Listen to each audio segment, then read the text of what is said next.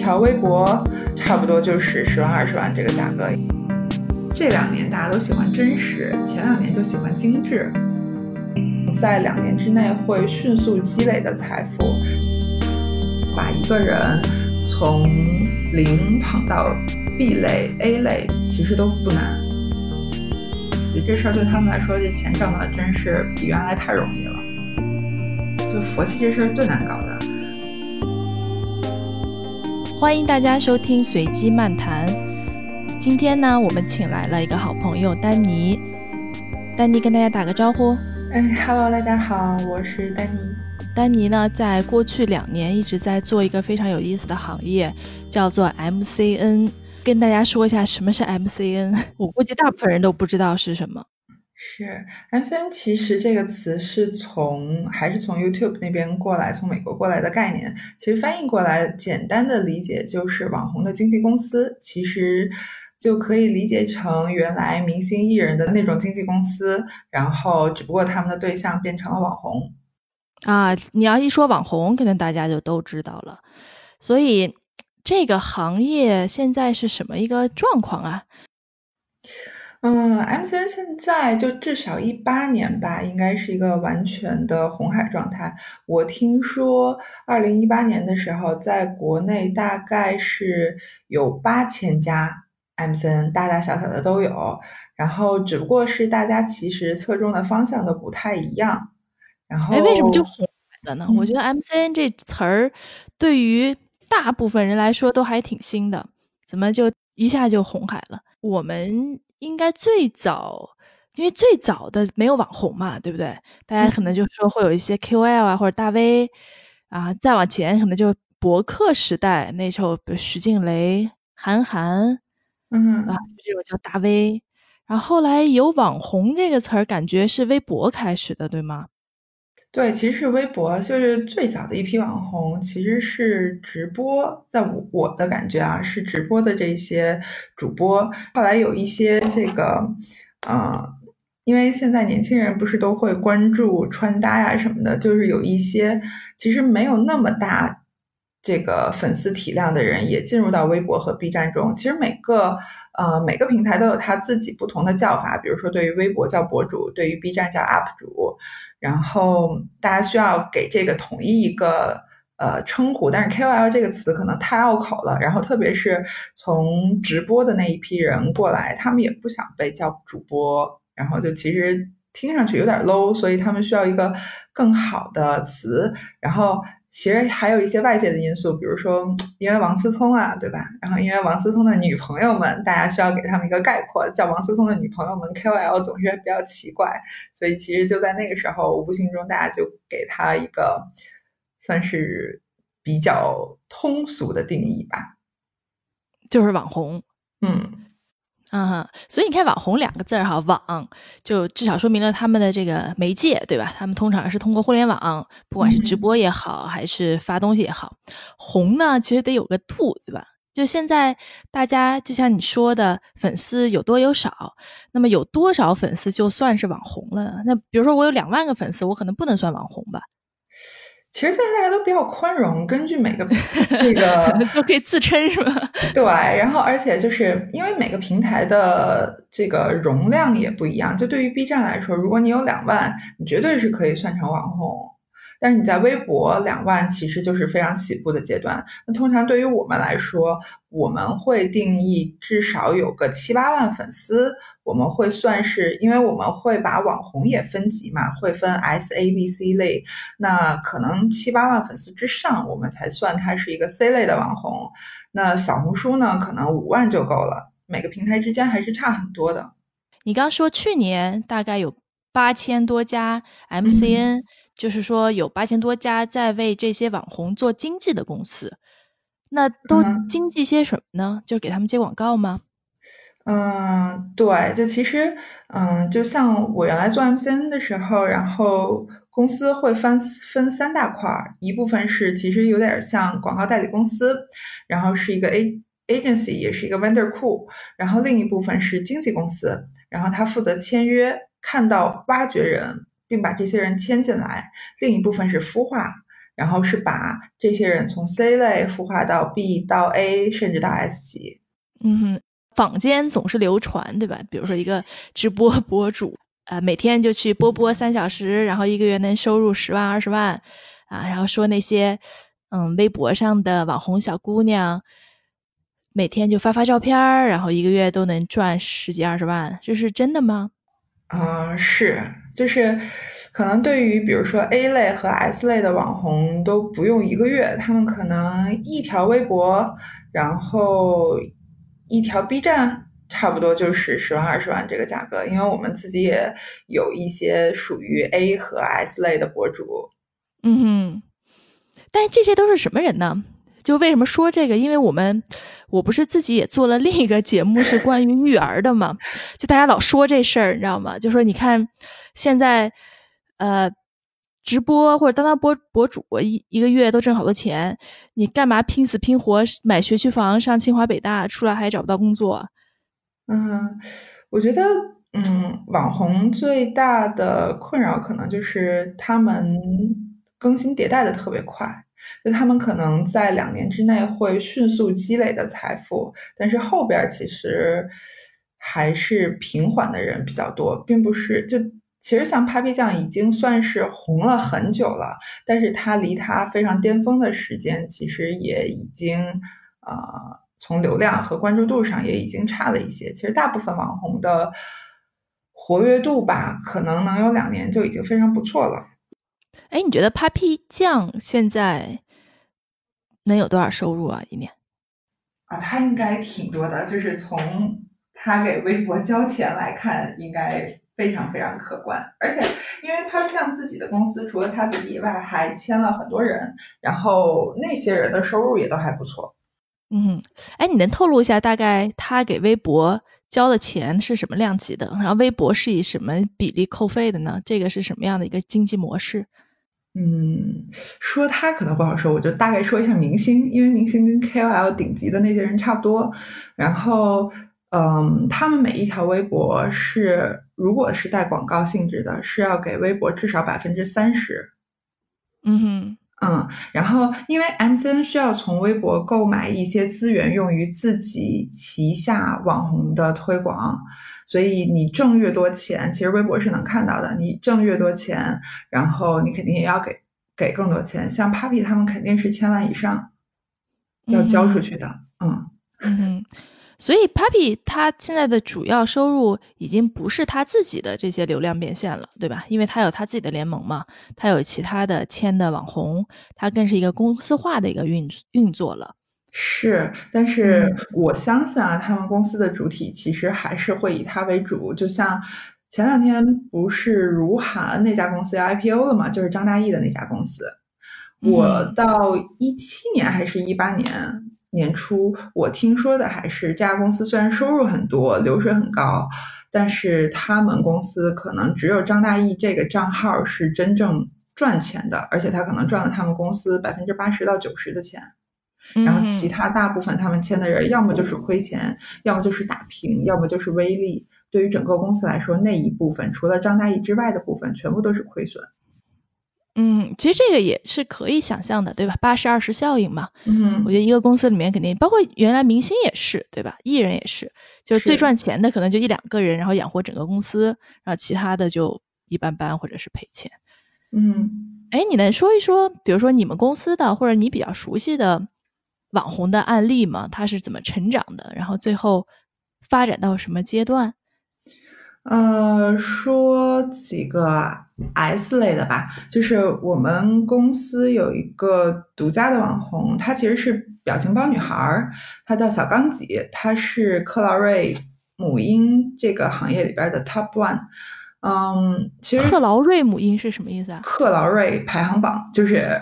微就是看网红的时候，你就相当于原来第三方不是会有一个像 Talking Data 啊、艾瑞啊有一个这个排行榜。克劳瑞是微博孵化的，算是也还是投资的，然后它是完全帮助查网红的，就其实是微博版的新榜。嗯哼，所以现在大家不看新榜了，新榜更多的是看微信这一端。啊，克劳瑞会整个看微博，所以对网红来说。克劳瑞的这个对于微博的网红来说，克劳瑞是他们比较重要关注的一个东西。就至少如果他们不关注的话，公司也会非常关注这个排行榜的数据。嗯，所以现在其实很更多的网红活跃的场地还是在微博，嗯，可以这么说吗？我觉得微博是比较成熟吧，因为它发发展了好多年，它自己的流量怎么使用，然后包括说 MCN 和微博之间的关系都比较清楚。那像小红书，其实因为从偶像练习生开始，小红书的 DAU 还是能看到明显的翻倍的嘛，所以这个阶段其实进入了好多的 MCN。但是其实我觉得，就比起微博来说。MCN 和公司的流程化在小红书上就没有很好。那如果小红书对 MCN 的扶持没有非常多的话，然后大家不能从小红书快速挣到钱的话，其实对于大部分 MCN 来说，它还是去一个稳定的阵地会比较好。那微信呢？呃，微信这边坦白说，我不是特别了解，因为呃，微信的传播度还有微信养账号非常困难，所以对原来我做的那个公司来说，我们是。很少接触微信的，而且微信的价格比较透明，也比较容易联系。然后微信一般小号带货的能力，其实同样量级十万量级的这个微信和微博比，十万微博肯定是带货能力更强的。嗯哼，所以这是一个业内的普遍的状况吗？还是说有专门的公司做微信？呃，我觉得应该是有专门的公司在做微信。然后像年糕妈妈他们就是以微信为主战地，对吧？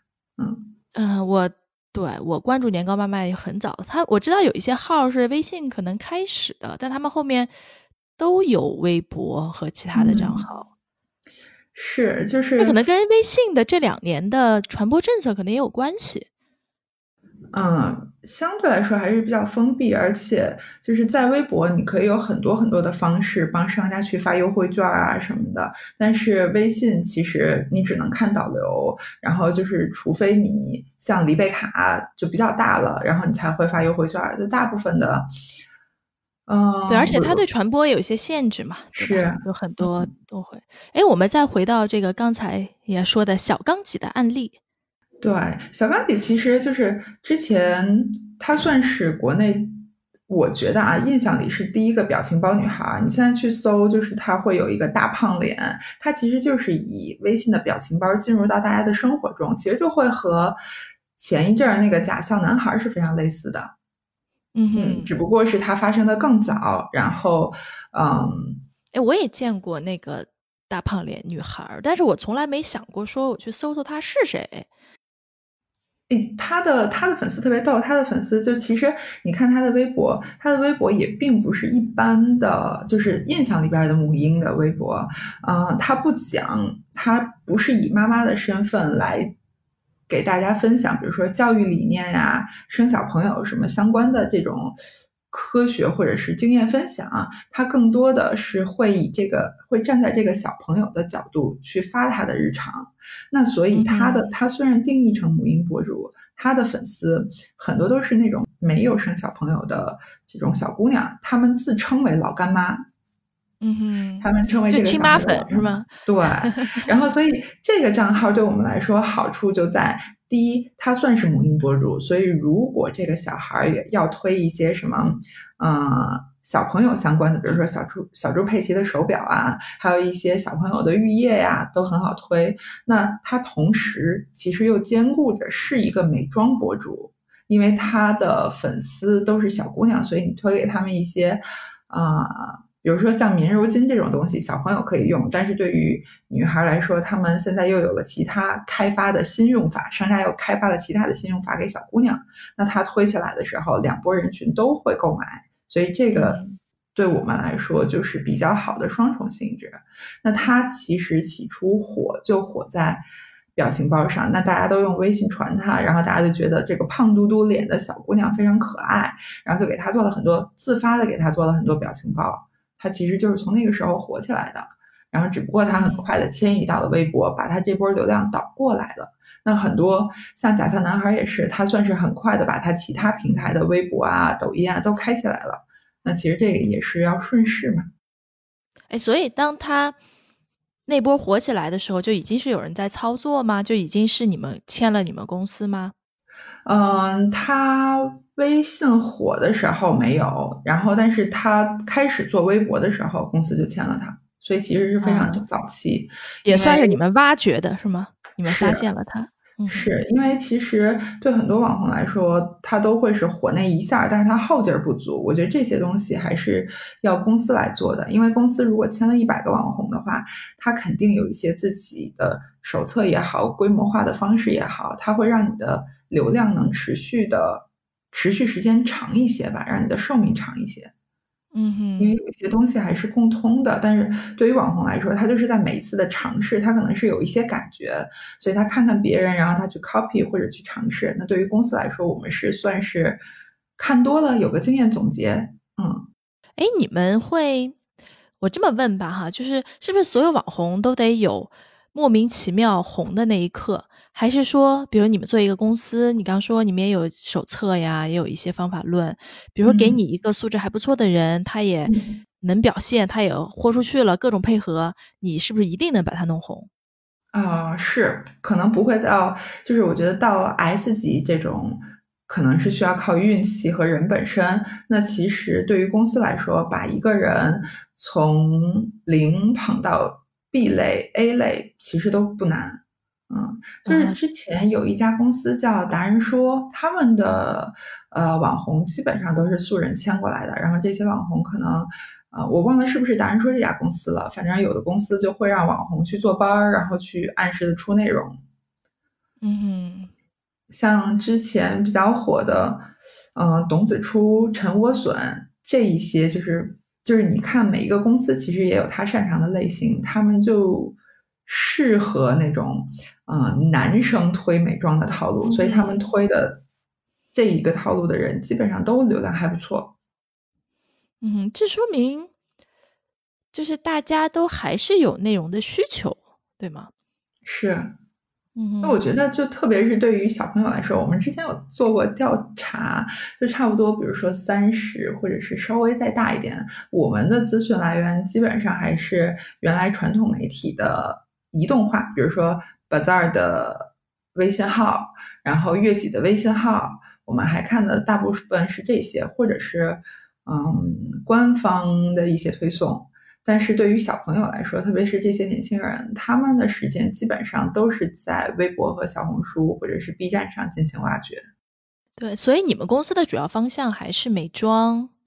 母婴，美妆母婴，嗯，我们试过健身，但是其实健身这个领域，其实当时是觉得这两年国内的健身环境在变好，不管是线下还是线上还是 Keep，其实当时是都觉得这一波能起来，但是其实健身的就专注做健身的 MCN 种类也很，就是公司也很多，之前新浪统计过说他们健身的 MCN 是占比最高的。但是其实健身的变现，我觉得比美妆这一些还是差好多好多的，就是可能五倍、十倍的这种。可以想象嘛？因为健身它要求的是什么自律，对不对？然后要克制，我觉得这种人的消费欲望也是很容易就克制掉了。这跟美妆啊和母婴，我觉得可能还不一样。美妆我可能不是特别了解哈，我觉得母婴的消费很多都是焦虑。嗯，那其实健身。嗯，我觉得健身不太一样，就是健身其实现在，啊，我觉得健身能接到的广告比较单一，而且在这个单一的品类里边，这些商家不够多。比如说，啊，什么低脂的麦片啊，然后就是这些东西，对，就是这些东西本身我不用常买，然后我买了一个不错，我可能就会老买。然后我觉得之前，因为我们也试过健身，当时有一个 YouTube 的博主，然后也是 B 站的大 V，其实也是签在我们公司，叫周六野。嗯，但我们就发现，其实之前我们会发现一个现象，我们想让健身的人更多的。让他们去带动一些所谓健康的美，其实就是维密的那个感觉，就是让他们健康的时尚。但是后来我们也操作过一些，但我们现在在想这件事儿是不是反了？就是我们有很多健健身的博主，我们很快速的能帮他们聚集流量，然后到一定还不错的呃数据上，就肯定是可以广告变现的。但是我们会发现他们的收入并没有想象中的多。然后我们也试图让他们去接一些时尚类的订单。但是发现他们和广告主其实匹配不起来，所以我当时有在想，其实对于我我也许参考维密是错的，因为维密是先从时尚到健康，到看起来 fit，我觉得这条路是对的，但是从一个健身博主到时尚，我觉得也许这条路没有那么通。嗯哼。维密的要求好高啊！对，其实从刚才角度，就是说健身这个它的市场不够大，对吧？消费市场不够大。嗯，是，或者是我觉得相对来说，美妆和母婴肯定是更大的市场嘛。是是，嗯，而且也看新品牌吧。就是我觉得健身这个行业不是特别容易起特别快的品牌。就比如说对衣服来说。可能做的最好的就是那个陈暖央暴走的萝莉，然后他发了他自己的衣服在淘宝上，我觉得他已经算非常成功了。但是其实大家真到要健身的时候，大部分人还是会去买阿迪啊、买耐克啊、买 Lululemon 啊。我觉得这东西是一个时间的沉淀，不是特别快能做出来的。那服装这一块其实是有特别大市场投入的。那如果他们的投入，他们的厂商没有那么多，其实这个整个盘子也会小一些。是。哎，就我的经历来看，我觉得健身是一个，嗯，怎么讲，是一定阶段以后的事情。我不知道你有没有这种感觉啊？我认识的人大部分都是三十岁以后才开始健身的。年轻的时候觉得，哎，这个饿一饿减肥好像更靠谱，可能也觉得懒，或者没有钱，或者没有那么大的紧迫感，说我一定要去健身，因为年轻嘛，对吧？你造一造，弄一弄，感觉还过得去。但是过了三十岁，就觉得。哎，各种压力，对吧？你会变老啊，然后体力不支啊，然后就觉得，呃，而且这个健身房的钱也相对来说花得起，对吧？请个私教啊什么的，你就会更更认真的对待这件事情，然后就得到更好的回报，可能才会在上面花更多的钱。小姑娘来说，我真觉得可能还是因为美妆、穿衣服这些事情是大家都会发生的嘛。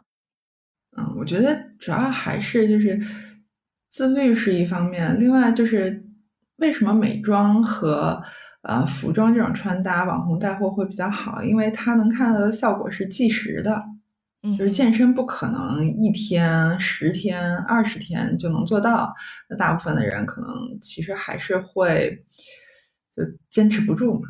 嗯，之前我跟一些朋友也讨论过一个问题，就当时直播很火嘛。其实大家可能都有过这样问题：，哎，我为什么要去看一个人吃饭，对不对？我为什么要看一个人打游戏？然后当我问一个男生，对吧？你为什么要看一个人打游戏？他会说：因为我自己也打游戏，所以他会去看别人打游戏。打完了以后呢，他可能会自己哎看看哪里可以提高，嗯，然后我可以想象说，为什么会看美妆博主？其实这真的是一个就是教学嘛，对吧？然后看我我不会化妆，我看看怎么能够化妆。然后，呃，然后其实到最后自己也并不会化妆，只是被种草买了东西。对，因为买东西简单啊，对吧？就是你要学他的手法啊，对吧？学他这个每个晚每天晚上用两个小时卸妆啊，这些都很难嘛。那你买个东西就感觉好像学会了。嗯嗯，所以之前好多美妆博主也会出一些小技巧啊什么的，就是对于不会化妆的人来说，其实。啊，他们化妆的方法都是一样的，只是用的东西不一样而已。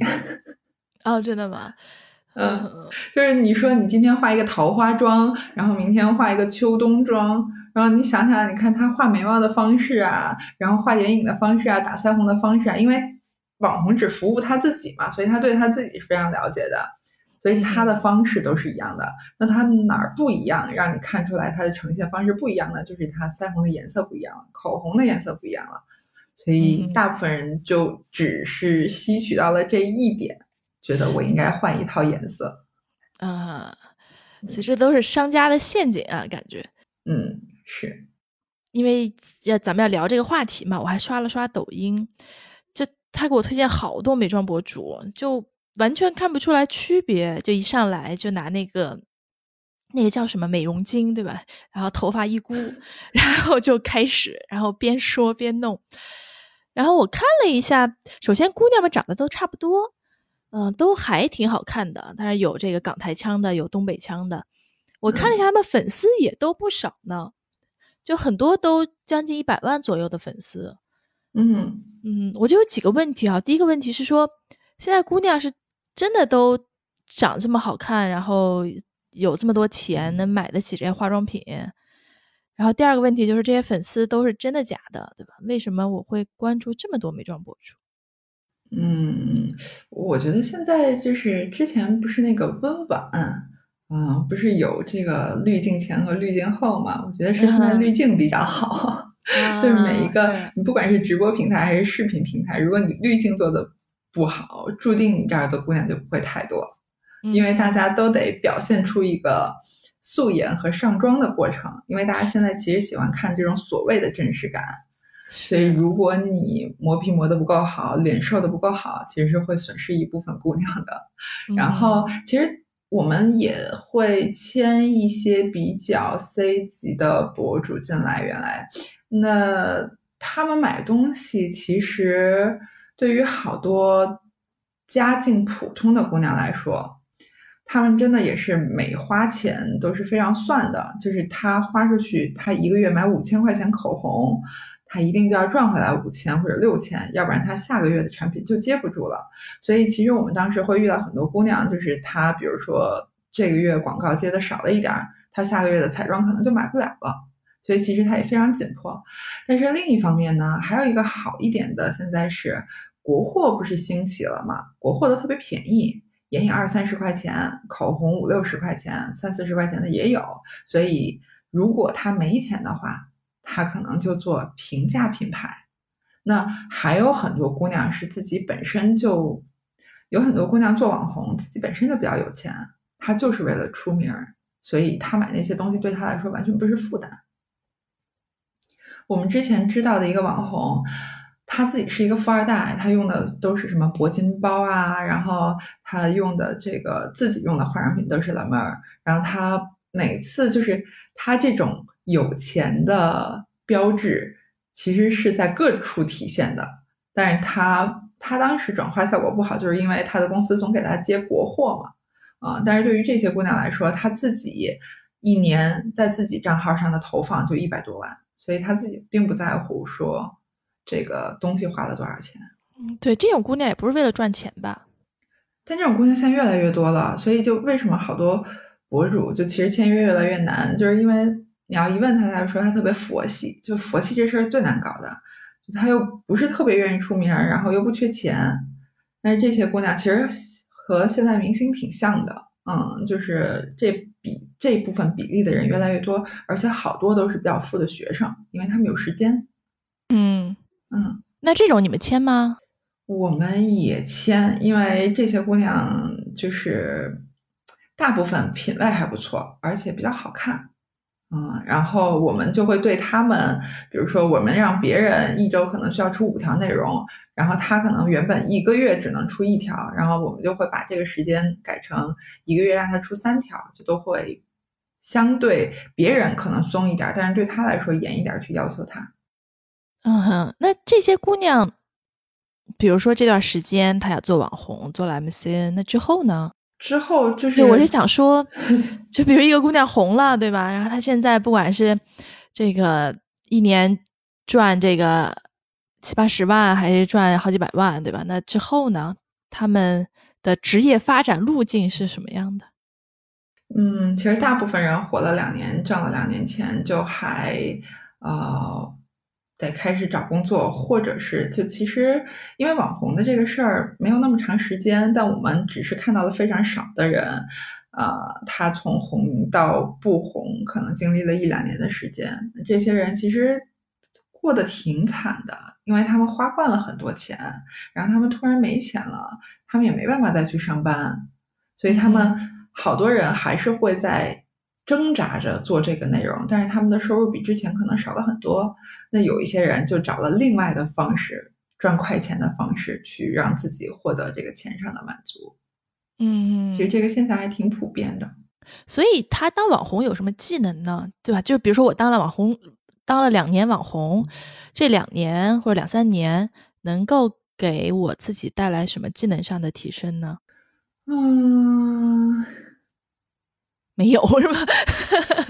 其实他们只是不怕面对镜头吧。我觉得那可能对于一些会总结的人，他可能真的是对市场怎么抓住用户会有一些心得。肯定还有 Papi 酱这种的嘛，对吧？自己先从网红做成老板，对吧？那肯定，但我想可能还是比较少数的，对吧？大部分网红应该还是模模糊糊的，就是他们的那些美妆技能也不能算真的美妆技能。嗯，因为大部分的网呃美妆博主，其实他们真正专业的化妆技能也是非常少的，就都是自己凭手法和凭自己好看画出来的。嗯哼，嗯，那其他的，我觉得大部分人应该也就是这么过了两年赚钱的日子吧。嗯哼，所以对于一个公司来说，就比如 MCN 的公司做网红经济的，怎么去抵抗这些网红的周期呢？就是频繁换人吗？嗯，对，我们会就是比如说，对于我们来说，如果我们在美妆的赛道有，比如说一百个人，然后我们就会不停的就是这一百个人是有自己的梯度的，它 S 类永远都只会有几个，S 类和 A 类永远都会有几个，那下边的人就不停的替换，看市场这一段时间喜欢哪一类，我们就把哪个人放上去，其实是在不停的换人的过程，因为。其实市场对于网红的喜欢的变化还是挺大的。就这两年大家都喜欢真实，前两年就喜欢精致，所以那其实这些人之间是不能一个精致的人是不可能变得非常接地气，然后非常大众化的。所以这些人市场不需要了，他们就是要被淘汰的。你说的市场需要不需要，就是看他们在各个平台的数据，对不对？曝光啊，然后回复这些的。因为对于我不了解，对于一个广告主来说，他对网红的了解肯定是有限的，对吧？因为就是投广告的都是那帮所谓精英，对吧？然后他可能都没有听过这些网红，他怎么来选择我的？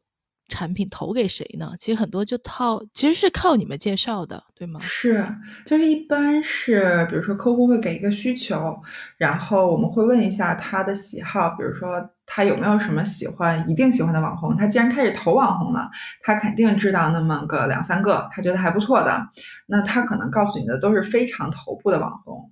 然后你问问他预算，他可能也没有那么多钱，然后我们就会给他一个在预算范围内和他。认为相似的，然后我们觉得这个和他这个产品合的一个 list 给到他们，他们就在这里边看。其实对他们来说，因为我们自己对数据是有一个标准，我们知道哪些人真的带货，然后哪些数据怎么看。但对他们来说，其实有人看表面，然后有人就会提要求，就比如说他有说我这一波投放 ROI 转化，我就需要到一比三，然后他会把他的要求先提出来，嗯，然后他自己在。其实大部分的人，我觉得。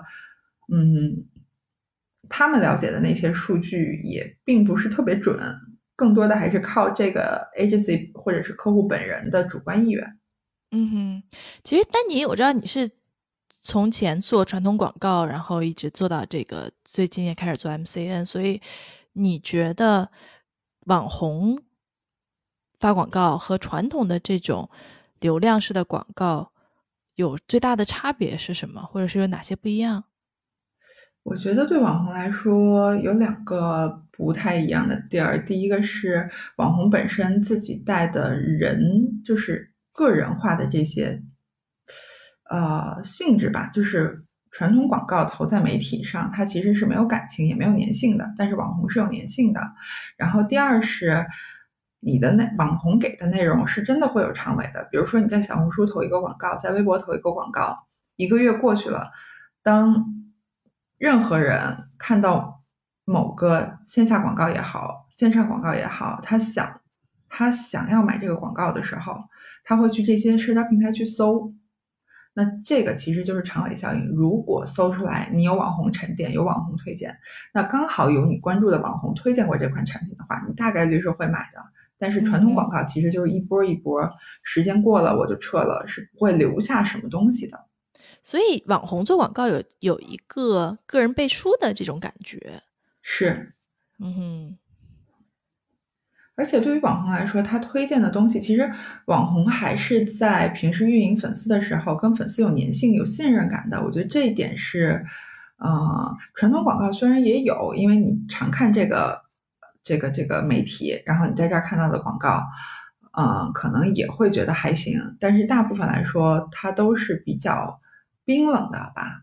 嗯，但是对于网红来说，这人还跟你聊天儿，之前还给你推荐过，你买过他推荐的东西，你觉得不错，所以他的信任感是强很多的。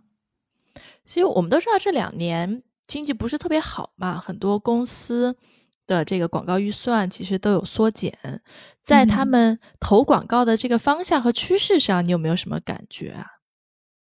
其实做 MCN 就之前还挺多朋友问过这个的，我觉得可能也是因为 MCN 这两年赶上的时间比较好啊。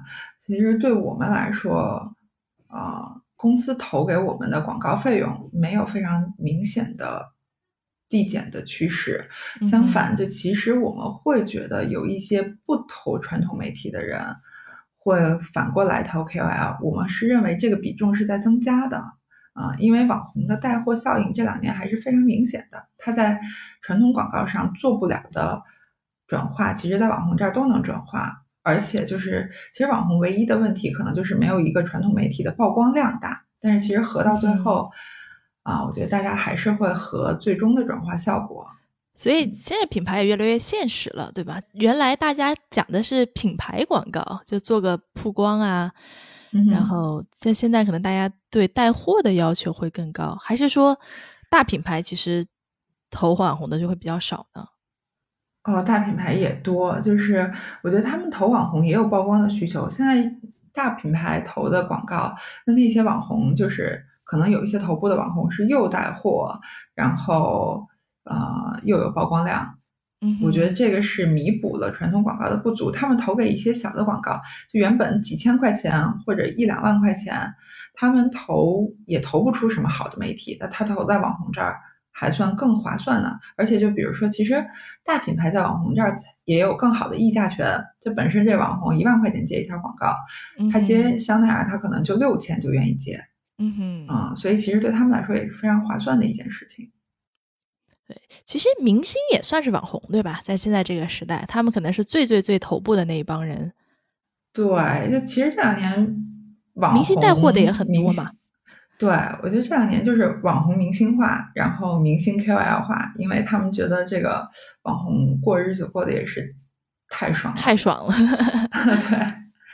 啊，就特别是就是你看，对于比如说我之前有帮景甜啊、颖儿啊、鞠婧祎啊，他们都接过广告。那他们的广告就是一条微博，那这条微博的价格对他们来说，他们完全不用参加任何线下路演，面儿都不用露，编几个微信就发出去了。我觉得这事儿对他们来说，这钱挣的真是比原来太容易了。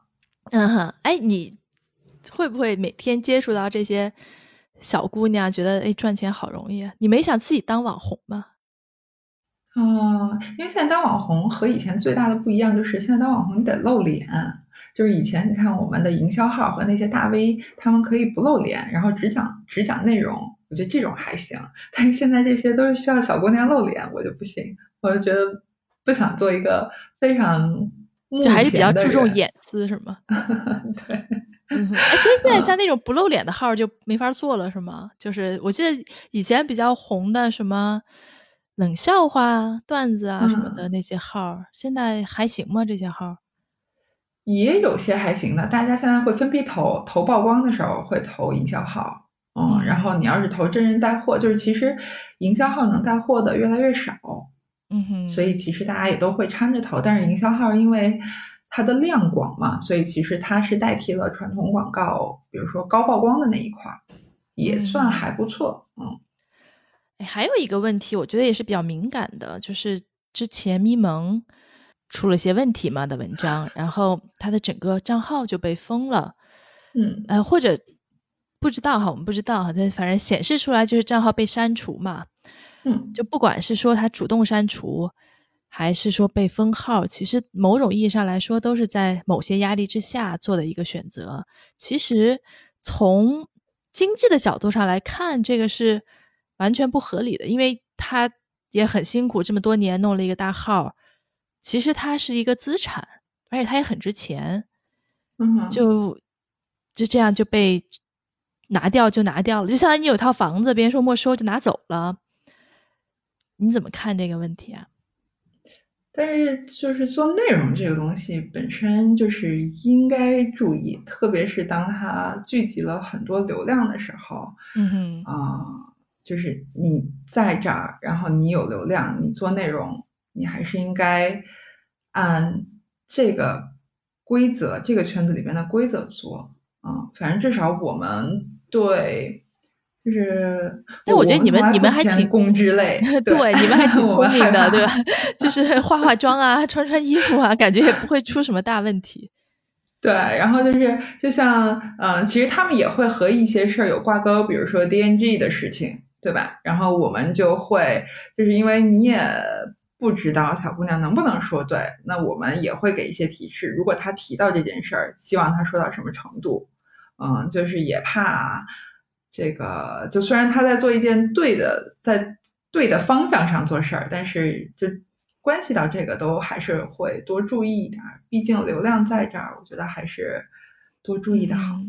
嗯嗯。哎，所以现在也有一些新的平台，就比如说抖音，你怎么看这个平台呀、哦，抖音的量真的是起得非常快，哎，真的假的呀？就我觉得现在我随便看一个小姑娘，就是化妆的那种，都一百万左右粉丝。嗯，因为我知道我我可能也差不多啊。抖音不是之前说他们的 DAU 已经到那个份儿上了吗？呃 是多少两个亿是吗？还是两点五个亿吧，当时两两点我觉得要到这个份儿上也差不多了。嗯，因为我们都知道微博，其实微博的这个因为历史原因嘛，对吧？就其实这个数据嗯虚假还是很严重的，买粉儿啊什么的。抖音反正之嗯前是说，我是听说还是比较紧的，就包括第三方的这种买粉儿啊什么的查的都比较严。但我现在看这些数据也都是很夸张啊。嗯，反正之前有一阵儿是抖音是没人能刷，其实就是你刷上去了，然后它会在二十四小时里边儿再调回来，嗯哼，所以你又不能不停的刷，嗯所以其实就是它这个刷量的成本比较高吧。啊、像小红书也是，小红书之前是，啊、如果你刷量，然后被看出来了，你这号儿就封了，嗯啊、哼，所以其实网红自己也不太敢刷。嗯嗯，因为其实刷量的这边儿我还真不是特别了解，就是我知道有一些公司是非常夸张的刷量，就是五比五的刷，但是因为我们原来做的那个 MCN 公司就是不刷量，也是因为这个，就是我实打实的卖价格，然后 ROI 转化高，所以其实客户也比较爽，就是因为传统广告其实也有这个问题嘛，就可是。百分之就是有的媒体可能就是百分之多少，就很大比例的量都是假的，嗯。但如果说不刷量这个事情，其实是对广告行业一个非常大的进步，对吧？因为这个虚假嗯量这个是，对做过广告的人其。实其实刷那个量都没有用，就对网红来说，就我们其实非常愿意让广告主给一个优惠码，嗯，然后让他去追踪这个网红的数据量。第一，我们心里也踏实，也知道这个数；然后其次就是广告主也能知道。那我要是敢把这个码给你，其实也证明了我能知道自己的量大概是什么样。嗯，嗯，对，所以现在这种投放是不是都没有特别成熟的机械化的数据追踪？就像你刚刚说的，可能给个邀请码啊，或者是这种的。是，就是其实，嗯、营销号那个年代，大家还都用微博易嘛。然后现在我们也会有一些会要走微任务，因为新浪要分钱嘛，就是你非常明显的广告是还是需要通过那儿过一道水，就是花一部分钱上交一部分这个啊、这个钱的。但是，嗯，大部分其实还都是靠人沟通，因为其实到网红这儿，你就是和人对接。这个人，就比如说，他就和明星一样啊，他是不是爱惜羽毛？他要接什么品牌，不要接什么品牌？我们虽然会记录一些，但是比如说有时候他特别缺钱了，他原来不接的可能就接了嗯啊、还有一些他可能接的品牌，但是要求太多了，他是不是能接？嗯哼，嗯，所以其实不是一个像原来能非常好工具化的事儿。但我觉得工具化这件事儿对平台来说可能能做。现在快手、抖音不是都在做自己的平台嘛？我觉得这件事儿现在只能发生在平台自己做。那其实第三方还能不能做？我觉得机会挺小的。哎，你判断一下微博，你觉得像这种趋势还能多久？我我们看还挺好的，就是微博现在虽然增粉儿，其实会慢很多，就是因为其实对于微博来说，它的入口也比较集中，然后再加上，呃，对我们来说最明显的就是原来我们从一个网红从十万到三十万，可能三个月就够了，现在可能需要半年，啊，也是因为。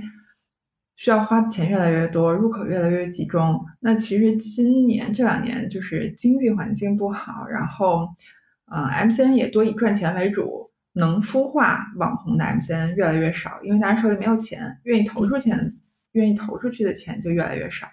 所以其实网红的增长，我觉得目前在微博上是有瓶颈。所以这也是为什么很多网红就开了其他平台，因为他们也想蹭初期的这波红利嘛。所以抖音现在你觉得还有流量红利吗？还有就是抖音还是有一些方法和有一些比较科学的，就是东西。就比如说你的内容如果真的还不错的话，你被推荐的机制还是很高的。嗯，像小红书还是比较，就是小红书会预先给 MCN 一些提示，比如说他们最近啊有一些这个要推竖版的视频，然后要推一些什么。话题他们会先告诉 MCN 偏运营的，对，然后由？MCN 放运营方法的，嗯，但是抖音其实感觉没有那么高科技，对，抖音其实是还行，就是抖音也会有自己的一些方式，啊，就是也会能更好的去攒流量，但是大部分我们觉得做的还不错的内容和比较新的内容，嗯，其实，在抖音上都很都会很快被推荐，我觉得还是它本身的算法比较厉害，嗯，作为投资的角度，你会。买微博的股票吗？从我们目前来看，我觉得微博和哔哩哔哩都还是挺值得的。嗯嗯哼，你觉得他们的盈利模式和这个长期的收入预测来看，都还是不错的。嗯，其实看好哔哩哔哩是因为我觉得竖版视频内容沉淀的时间还没到。就是对于抖音和小红书来说，他们现在都在推一分钟、三分钟的竖版视频。但是其实，嗯，我自己本身看，还有我接触的一些网红，他们如果想提供高品质内容的话，大部分的人还都会选择横屏。所以看现在其实 vlog 这种兴起的时候，也全部都是横屏，因为横屏你啊，对我们还没有聊过这种叫什么 vlog，所以其实哎，对大家知道那个 v 不能念 v 哈，要念 vlog，所以这是一个。新的内容模式，嗯，其实，嗯，这个我们之前也还在聊过，就是，嗯，你只能是有流量的人做这件事儿。比如说欧阳娜娜，她原本有流量，然后别人不了解她生活是怎么样的，所以你顶着流量做这个事儿，可以拉近你和粉丝的粘性。但是相反，如果你一个人什么都不是，你从这件事儿开始，你的流量就会更慢。Vlog 的制作成本还是蛮高的，它比抖音这种一分钟、三分钟的要高很多。是，所以其实横版视频的时间也会比较长，它内容的沉淀也比较好。所以其实为什么当时刚才说，就如果是我的话，我可能会买 B 站的股票，也是因为啊，我觉得内容沉淀短视频还不行，所以我觉得长视频、横版视频，其实在 B 站上还是有一些不错的内容在出。嗯。这又回到我的那个问题了，怎么会有人愿意看其他人的生活？哎，其实我 我们当时就是。嗯，因为我们当时其实有在看一批这个，可能是因为我自己的关系啊，我们有看一批中年人的账号。我想知道这些有消费能力的中年姑娘，为什么她们不做内容，不推个神仙水？因为我看一个二十岁的小姑娘推神仙水，我是完全不会买的。然后当时我也问了一些身边的朋友，然后发现就是其实像我们这个年纪的人，一般不会看小姑娘推什么就轻易的去买，除非像口红这种试色。然后，所以我们看了一一批 B 站上面的中年人，然后他们就有好多内容，就比如说空巢青年、空巢中年如何度过一天，啊，就。流量特别好。什么叫空巢中年啊？就是就是你就是没有孩子的中年孩子，然后或者是单身，嗯，然后就其实可能也没啥事儿，然后他就想，那其实大家看他的目的特别简单，就是我的一天已经过特无聊了，我想知道别人更无聊的一天是怎么过。他其实记录的特别简单，就是从他睁眼开始，他的一天是怎么过的，是多无聊，是怎么干的。然后就大家其实也是好奇嘛，就想知道比我更无聊的人在哪。啊，所以这些号火吗？也能赚钱？挺火的，嗯。然后他们如果真的要接到广告的话，广告的品质还比较好。他们可能不会像小姑娘广告那么多，但是他们的广告品质比较好。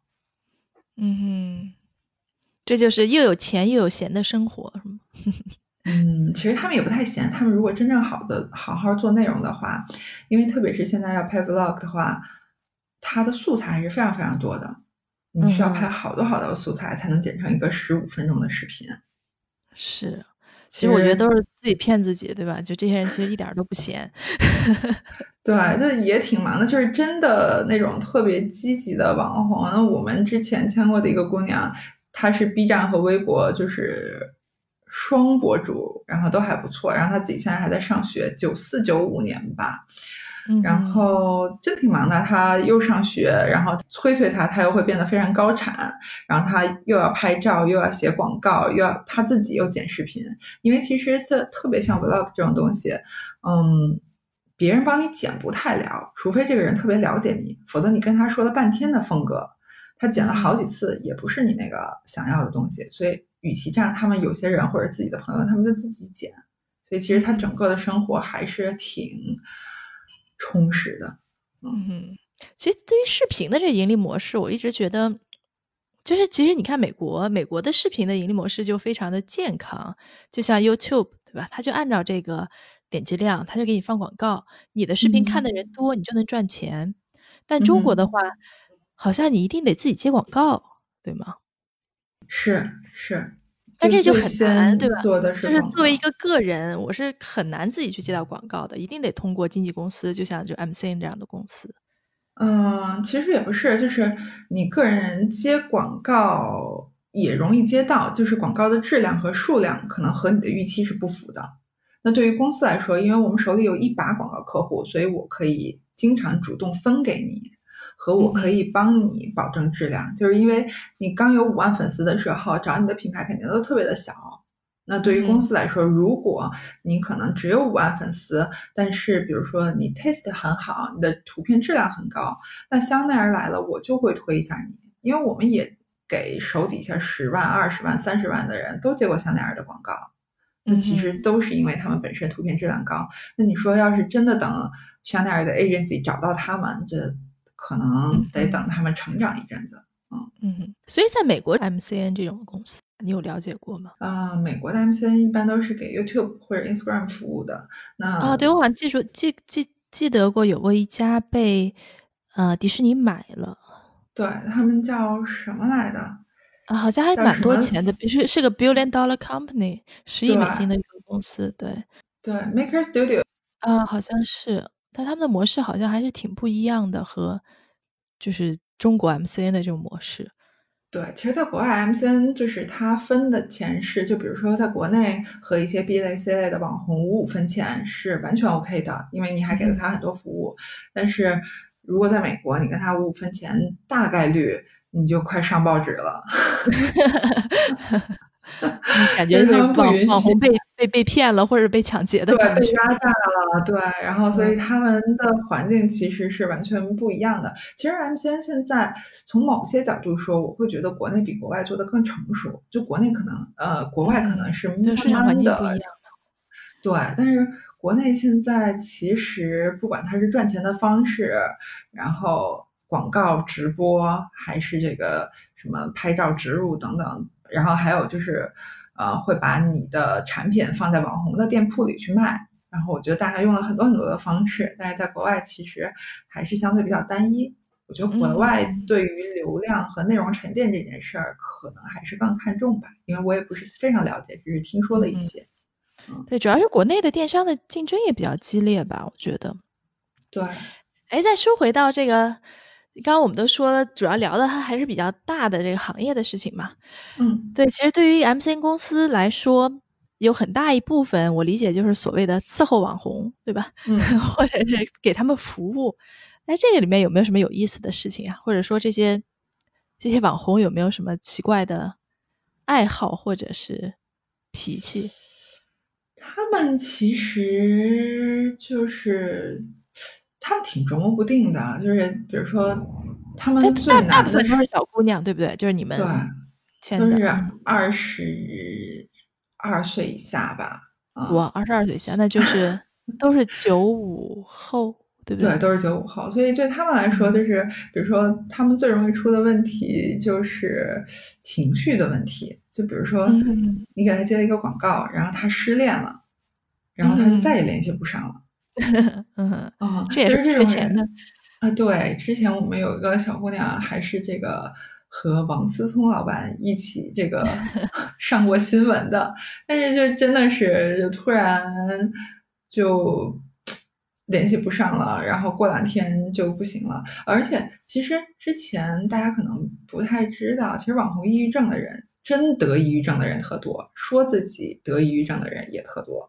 嗯，就其实我们有一些网红真的是就是割腕的网红特别多，然后准备要跳楼的网红也特别多。为什么呢？就其实他们他们也不出去。你看，对于美妆博主来说，就大部分的美妆博主其实可宅了。他给你化完那个妆，穿上衣裳，拍完照片以后，他就卸妆了，然后在家躺着，他不出去。然后他要是有一点竞争意识，他还会再看看别人。然后他们也会焦虑这个别人的生活，呃，和这个自己生活的差距，还有自己之后怎么办。其实这些焦虑也都无时无刻不在他们心里。所以他们的环境其实很密闭的，再加上其实很多人也承受着一些网络暴力，可能没有明星的那么大，但是对于这种小姑娘来说，我觉得其实也是挺难的。是很，人红了肯定总得有人骂吧，对吧？对，就比如说他们可能自己去整形，他们也希望长得好看，但是其实整形这件事儿，就对于很多人来说，他不知道去哪儿找到一个合适的。整形医生，他可能结果就没有那么好，那他就会别人骂他双眼皮做的没有以前自然，然后怎么怎么样。就有些网红是他在目前他是可以跟你自嘲，他就说哎我这个怎么怎么样，然后好像能博大家一乐，其实他的内心还是非常痛苦的，因为他也不想拿他的缺点去跟大家娱乐，嗯，那也是为了生计吧。你们也需要做这种心理辅导疏导吗？我们知道的时候，其实他们就都会比较严重了，然后就都会推荐他们割完腕了，是吗？对对对，然后就是还有网红给我们发过割腕图，但是就是感觉也是闹脾气，拿一个修眉刀割腕腕。哎呀，不过想想也是哈，就是其实没有人就没有人的钱是容易赚的。其实之前也说，很多明星演员也都会容易得这种抑郁症或者是躁郁症，就是。因为这些人可能他会表现力会更强，情绪的感染力会更强，或者对情绪的感知力会更强，所以可能都是双面的吧。就这些表演型人格，他们可能也就更容易伤害到自己。对，而且还有这是精神上、身体上也有。之前不是流行过一阵那种吃播嘛？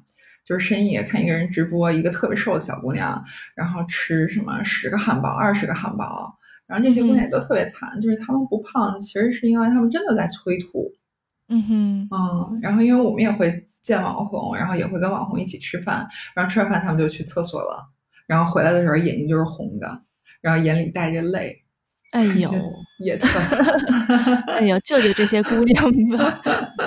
但是没办法，就是他们又得吃又不能胖。就昨天还有个热搜，就是那个大胃王蜜子君是特别早的一批吃播的网红，然后他接的时候他就特别的呃瘦，然后他那个时候是吃了什么十公斤还是吃了多少的东西，反正，然后他就号称他一直不胖。然后昨天的热搜就是大胃王蜜子君终于胖了。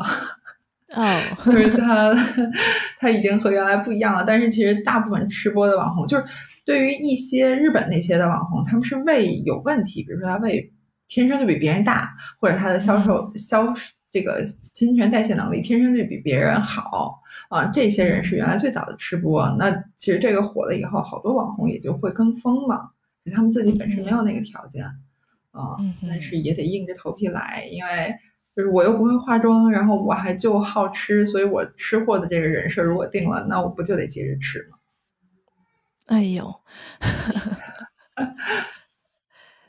所以有没有网红转型成功的案例呢？就比如说网红能不能去演个电影儿，或者是嗯，张大奕算是成功了吧？雪梨算是最成功的，雪梨 Papi 酱这种就经商当老板，是旧经商，嗯嗯嗯。然后当艺人的也会有一些网红，就之前抖音上特别火的那个小男孩张新瑶啊，还有于正谦的那一些，就其实，嗯，好多就是好多，就之前喵喵喵的那个小男孩叫什么来着？一下也想不起来了。然后就是像于正这种经纪公司。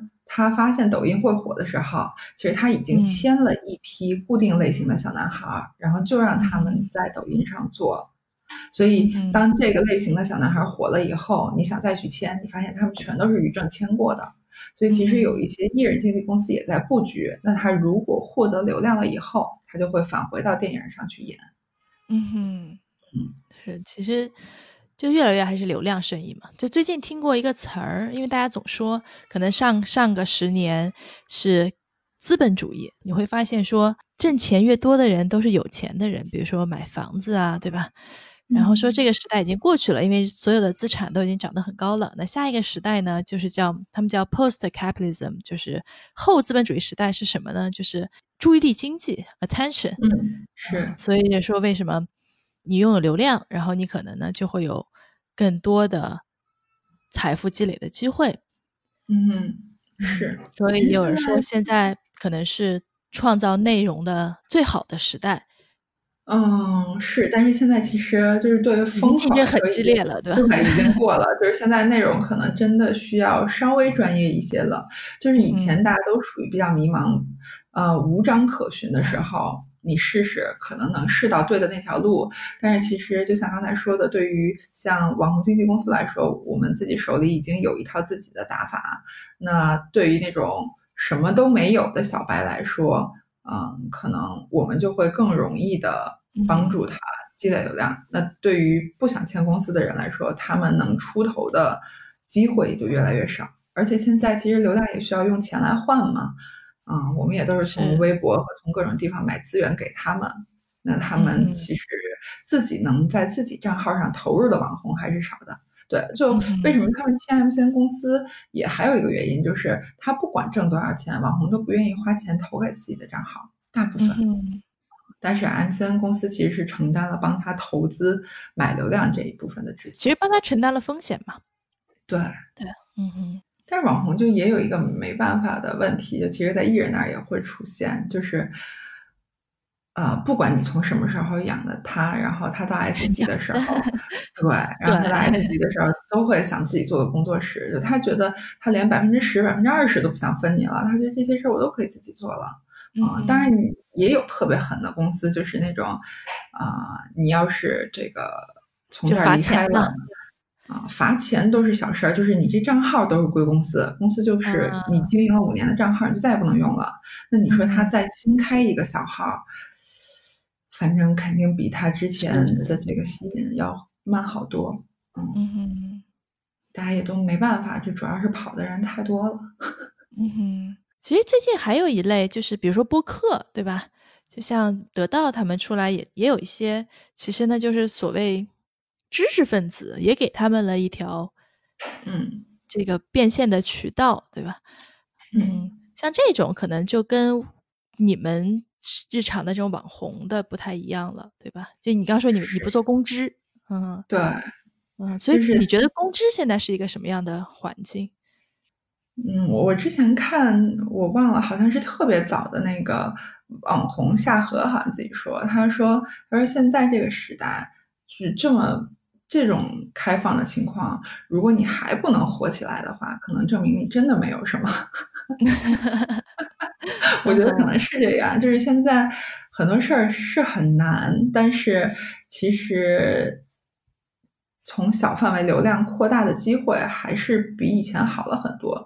所以，比如说，就是知识型人才，他们可以通过更大众化的方式让人接受。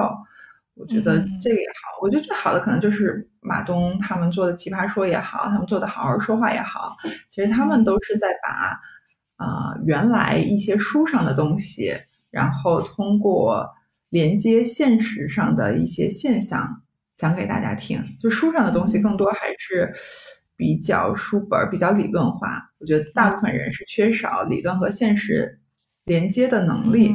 那其实我觉得这些知识分子就是在做一些这样的事儿，嗯，他们再把一些，其实就像是原来你上大学总有老师讲的好，有老师讲的不好，那现在其实就是讲的好的老师把他们的东西让更多学校之外的人听。嗯哼，我们在聊的时候你也说你工作过的那家公司，所以你现在已经不做 MCN 了，对吗？啊，是。现在在做什么呢？